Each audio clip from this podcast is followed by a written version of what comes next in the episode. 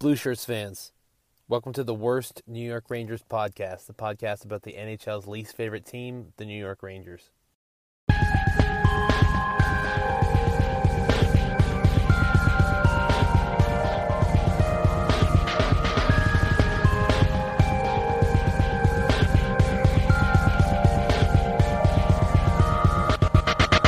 Sorry I haven't seen you guys this week. I have started a new job taking up a little bit of time. I'm definitely going to keep doing Monday and Friday episodes, but you know, I had to get acclimated to my new position and my new title. Um, so yeah, sorry I uh, missed a couple episodes this week, but I'm here now. So since we last talked, the Rangers have lost two out of the three games that they've played, and definitely should not have been um, at least the last game against the Kraken there's a lot to talk about when it comes to the Rangers, and I'm going to try to do it without screaming or pulling my hair out. The only game that we have won out of the last three was against the Coyotes, and if you're not winning against the Coyotes, there you have much bigger problems. But even that game, it took a while for the Rangers to ramp up, and I just want to know what the fuck is going on. The Rangers just need to find a way to score. It, it's as simple as that. We're doing everything else right. I feel like defensively we're pretty good. We're moving the puck around. You know, we just need to score. And more importantly than just scoring, I feel like the Rangers have reverted to, you know, two to three seasons ago, where instead of taking the shot like they should most of the time, they pass way, way, way, way, way too much. And they're looking for that, like, incredible multi assist, like, highlight reel goal and that was the Rangers' biggest problem a couple years ago. It was they never they never just shot. They never tried to make that shot, and they always tried to just pass, pass, pass. And that's that's definitely a problem right now. And I know it's early. I know the Rangers have a lot more games to play this year and this season, but it's just I hate to see the the replay of last year, the hard start that we had, and you know it took a while for us to ramp up. And I think that the team that we have right now is pretty damn close to what we had last year. If anything, we have some, you know, some key changes that were improvements and and changes for the better. So, it's like why do we look like a team that's in the middle of a rebuild and you know, just not working together. I know we have some of these younger guys and we have Blais in the lineup and Vesey and Carpenter and stuff, but these guys are really good. It just it just seems like something's off. Because when the Rangers are on, they're on. But the Rangers, I don't know. I, Gallant's got to whoop these dudes back into shape. I mean, these guys really need to pick it up a little bit. And as well as the kids line is doing right now, I need to see a little bit more than that. And I need to see our top six, you know, just putting up points. And the only way we're going to win games is shocker, but we need to score and we need to see more goals. And lastly, about the lineup, um, we need to get Ryan Reaves back in here. I know that he just did an interview kind of saying like he doesn't know where he stands with the team. He's been scratched like the last five out of six games or something crazy like that.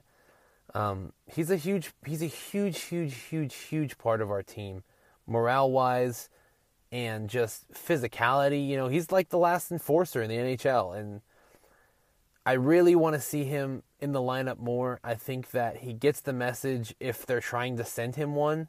I think that Ryan needs to come back into the lineup and we we could really use him.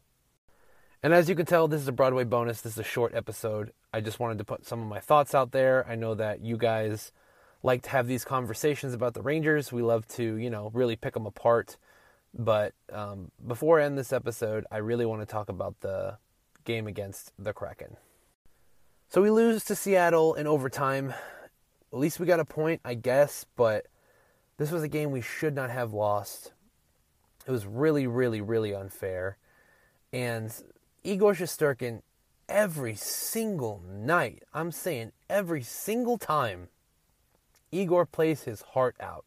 This guy literally does everything he physically possibly can do to keep us in this game and I feel like we let him down big time. The Rangers let down Igor Shesterkin, and you could go back to this game and rewatch it and just see some of the fucking insane god tier plays that Igor made and these incredible stops that this man has made.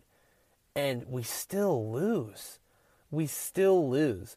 To, and, and, it, and you see, after, after, after Seattle scores in overtime, Igor's on his knees and he just he just can't believe it. And this was one of the first times that I've seen Igor like this and it was like he couldn't believe that he did everything that he could to win and we still lost. Like that goal happened and he was like, I can't fucking believe this. You know, like I did my best. And from a Vezina winning best goalie in the world, we still lose. It's sad, bro. I really hope that whatever we're going through as a team and whatever's happening behind the scenes gets sorted soon because it, it really sucks to see the best goalie in the universe just just get fucked. He just gets fucked over, man. Igor Igor does his best and he gets fucked over. Right now, currently, we stand fourth in the Metro behind New Jersey, Carolina, and the Islanders. We're only two points away from being tied from first, but, you know, I want to see us explode. I want to see us do what Boston is doing, and I want to see us go on a tear and I want to see our team, you know, putting up points and helping Igor out. Like, fuck, dude. Like, help this man.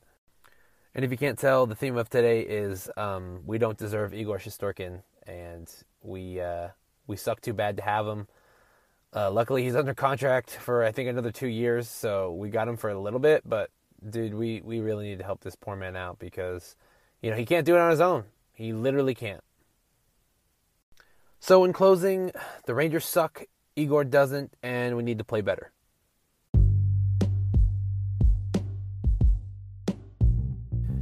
And that's really it. Um, like I said, I just started a new job. Sorry that I am a little off my schedule. I really appreciate you guys for listening. It took me six months to get 100 plays on this podcast, and we've already done more than that in the last month. So it's pretty crazy like I said, I love all you guys, and I appreciate the fact that you guys care enough to listen. It, it really means a lot to me. Um, the average plays are higher than they've ever been. Monthly different listeners is higher than it's ever been, and you know it feels good. I, I like I said, I, I can't thank you all enough. If you want to connect with me, as always, please head over to Worst NYR Podcast on Instagram. Send me a message go comment on something. You know, let me know what you want me to do better. Let me know what you want me to cover more of. And like I said, Mondays and Fridays, full episodes. I'll be back, uh, just uh, you know, sorting it out. Got a new job and uh, trying to take care of business. So until this pod pays the bills, the job's got to pay the bills. So just remember, it's not over until it's over. No quit. Praise be to Kakko, and let's go Rangers.